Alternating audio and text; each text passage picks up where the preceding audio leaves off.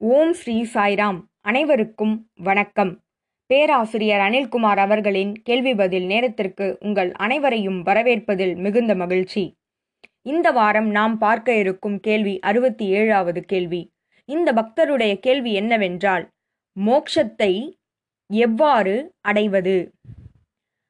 அதன் மீது எவ்வாறு ஏக்கம் கொள்வது? அதற்கு என்ன செய்ய வேண்டும்? இதுவே இந்த பக்தருடைய கேள்வி. முதலில் நாம் தெரிந்து கொள்ள வேண்டியது மோட்சம் என்றால் என்ன? மோட்சம் என்றால் பற்றுதலிலிருந்து விடுதலை. சரி இந்த பற்றுதலுக்கான காரணம் என்ன? இந்த பற்றுதலுக்கான காரணம் மிகவும் எளிமை. எப்படி சிலந்தியானது தான் பின்னி வைத்த வலையில் சிக்கிக்கொள்கிறதோ அதுபோல இந்த பற்றுதலுக்கான காரணம் இந்த பற்றுதலில் கட்டுண்டு இருப்பதற்கான காரணம் வேறு யாரோ இல்லை. நாமே அதற்கு காரணம். பகவான் ஓர் உதாரணத்தை கொடுக்கிறார். ஓர் குரங்கானது தன்னுடைய வெறுங்கையை ஓர் பானையில் உள்ளே விடுகிறது. எதற்கென்றால் அதில் இருக்கும் கடலையை எடுப்பதற்கு. கை நிறைய கடலையை பிடித்துக்கொண்டு அதனால் தன்னுடைய கையை வெளியே எடுக்க இயலவில்லை. எவ்வாறு அதனால் தன்னுடைய கையை எடுக்க இயலும்? அந்த பிடியை விட வேண்டும். அப்பொழுது தன்னுடைய கையை வெளியே எடுத்து விடலாம். அதுபோல சுவாமி சொல்கிறார் நீ உலக பற்றுதலை உன்னோடு வைத்திருக்கிறாய் இறுக்கமாக பிடித்திருக்கிறாய். அந்த பிடி உன்னிடம் இருக்கும் வரை உனக்கு விடுதலை அல்ல மோட்சம் அல்ல என்று பகவான் சொல்கிறார். ஆகவே உலக பற்றுதலை நாம் நீக்க வேண்டும். அதுவே மோட்சத்தை அடைவதற்கான வழி. அப்படி இந்த உலக பற்றுதலை நாம் நீக்கிவிட்டால் அப்பொழுதே நாம் அந்த ஆனந்தத்தை அடையலாம். எல்லா வகையான உணர்ச்சிகளிலிருந்தும் நாம் விடுதலை பெற்றுவிட்டோம். அப்பொழுது பிரம்மனை உணரலாம் ஆனந்தத்தை அடையலாம் என்று பகவான் சொல்கிறார். இதுவே மோட்சத்தை அடையும் வழி என்று சுவாமி சொல்கிறார். சுவாமி ஒரு தெலுங்கு பாடலில் சொல்கிறார் நீ ஆத்ம தத்துவத்தை உணர்ந்து விட்டால் நீ ஆனந்தமாக இருப்பாய். ஆனால் நீ ஆத்ம தத்துவத்தை உணரவில்லை என்றால் என்ன நிகழும்? நீ இந்த சம்சார சாகரத்தில் மாட்டிக்கொள்வாய். அந்த பற்றுதலில் கட்டுண்டு இருப்பாய்.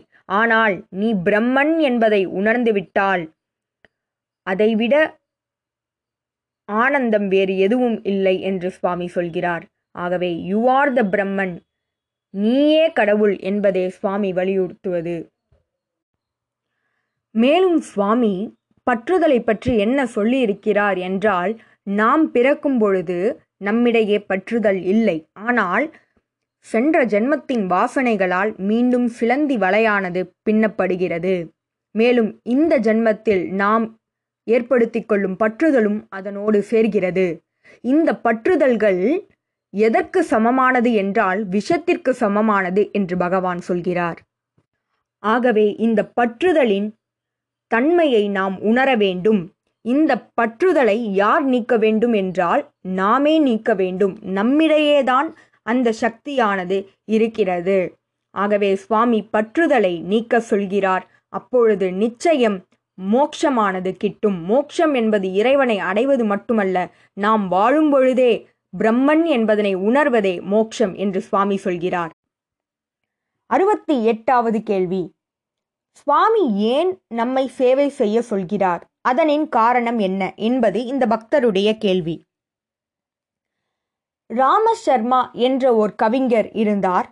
அவர் சுவாமியின் பக்தர். அவர் தன்னுடைய பாடல் ஒன்றில் குறிப்பிட்டது என்னவென்றால் இறைவனின் அன்பை பெற பல வழிகள் இருக்கின்றன ஆனால் மிகவும் உன்னதமான ஒரே வழி தன்னலமற்ற சேவை. மேலும் நாம் செய்யக்கூடிய இந்த சேவை நூறில் ஒரு பங்குதான். அது ஒன்றுமில்லை. ஆனாலும் நாம் செய்யக்கூடிய அந்த சிறிய சேவையை சுவாமி பெருமளவு எடுத்துக்கொண்டு கருணையை பொழிகிறார். ஆகவே அந்த தன்னலமற்ற சேவைக்கே அந்த மதிப்பிருக்கிறது மேலும் இந்த சேவை மற்றவர்களுக்கு தன்னலமற்ற அன்பை கொடுக்கிறது மேலும் நமக்கு ஆனந்தத்தை வழங்குகிறது. இந்த ஆத்மாவினை உணர்வதற்கு வழிவகுக்கிறது. மேலும் நம்முள் இருக்கும் தெய்வத்துவமே அனைவருள்ளும் இருக்கிறது என்பதனை உணர அது ஏதுவாக அமைகிறது. ஆகவே தான் சுவாமி சேவையை செய்ய வலியுறுத்துகிறார்.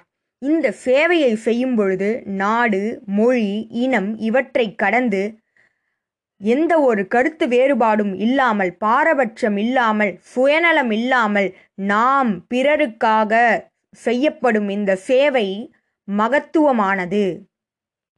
இச்சேவையினாலேயே இறைவனானவர் மகிழ்விக்கப்படுவார். பாபா ஆனவர் மகிழ்விக்கப்படுவார் என்று ராமசர்மா தன்னுடைய பாடலில் குறிப்பிட்டிருந்தார். இப்பொழுது சுவாமி சேவையை பற்றி என்ன சொல்லியிருக்கிறார் என்பதனை பார்க்கலாம். பகவானே இந்த சத்யசாய் சேவா நிறுவனத்தை தொடங்கியது. சேவைக்காக தொடங்கப்பட்ட நிறுவனம் இது. சுவாமி சொல்கிறார் நற்குணங்கள் தியாக மனப்பான்மை சத்தியத்தை பின்பற்றுதல் இவை இருந்தால் மட்டுமே ஒருவன் மனிதன் இல்லையென்றால் அவன் வெறும் உயிரில்லாத உடலுக்கு சமம் என்று பகவான் சொல்கிறார் பிணத்திற்கு சமம் என்று சுவாமி சொல்கிறார். யார் ஒருவனுக்கு நற்குணங்களும் சேவை செய்யும் மனப்பான்மையும் சத்தியத்தை பின்பற்றும் தன்மையும் இருக்கிறதோ அவனே மனிதன். இல்லை என்றால் அவன் இருமையான வீட்டில் வாழ்ந்து கொண்டிருக்கும் குருடனுக்கு சமம் என்று பகவான் சொல்கிறார். இது சுவாமியினுடைய தெலுங்கு பாடல். மேலும் சுவாமி இன்னொரு பாடலில் கேட்கிறார் ஏன் கடவுளை நீ தேடிக்கொண்டிருக்கிறாய் அவர் எங்கே இருக்கிறார்? என்ற கேள்வியை ஏன் கேட்கிறாய்? அவர் உன்னுடைய இதயத்தில் இல்லையா? ஏன் அவரை வெறுமையில் தேடிக்கொண்டிருக்கிறாய் எழுந்து வா அனைவருக்கும் சேவை செய். அன்பினை பெறு அப்பொழுது உன்னுள் இருக்கும் தெய்வத்துவத்தை உணர்ந்து கொள்வாய் என்று பகவான் சொல்கிறார். எல்லோருக்கும் சேவை செய்யும் பொழுது உன்னுள் இருக்கும் தெய்வத்துவமே அவருள்ளும் இருக்கிறது என்பதனை உணர்ந்து கொள்வாய் என்று சுவாமி சேவையின் மகத்துவத்தை எடுத்துரைக்கிறார். இன்னொரு நிகழ்வில் சுவாமி கூறியது என்னவென்றால் எது பவித்திரத்தை உனக்கு வழங்குகிறதோ சித்த சுத்தியினை உனக்கு வழங்குகிறதோ அதுவே சேவை என்று சுவாமி சொல்கிறார். ஆகவே உன்னுடைய வாழ்க்கையை சேவைக்காக பிறருக்கு சேவை செய்வதற்காக அர்ப்பணி. ஏனென்றால் அதுவே உனக்கு தூய்மையை வழங்குகிறது. எல்லா ஆற்றலையும் கொண்டு இறைவனுக்கு சேவை செய். உன்னிடம் இருக்கும் செல்வத்தை மற்றவருக்கு பகிர்ந்து கொடு. உன்னுடைய இறுதி மூச்சு இருக்கும் வரை உன்னுடைய வாழ்க்கை முழுவதும் இந்த சமூக பணிக்கு செலவிடு என்று பகவான் சேவையின் மகத்துவத்தை நமக்கு எடுத்துரைக்கிறார். ஆகவே இந்த வாழ்க்கையே சேவைக்காக. நாம் இறைவனை அறிய ஒரே உன்னதமான வழி நாம் இறைவனை மகிழ்விக்க உன்னதமான வழி சேவை மட்டுமே தன்னலமற்ற சேவை மட்டுமே நமக்கு நன்மையை வழங்கும். நாம் இறைவனை அடைய உதவும் நம்மை மேன்மையடைய செய்யும். ஆகவே நம்முடைய வாழ்க்கையில் இறுதி மூச்சு இருக்கும் வரை பிறருக்காக சேவை செய்ய வேண்டும் என்று பகவான் வலியுறுத்துகிறார். இதுபோல பல கேள்விகளோடு உங்களை அடுத்த வாரம் சந்திக்கிறேன். ஜெய் சாய்ராம்.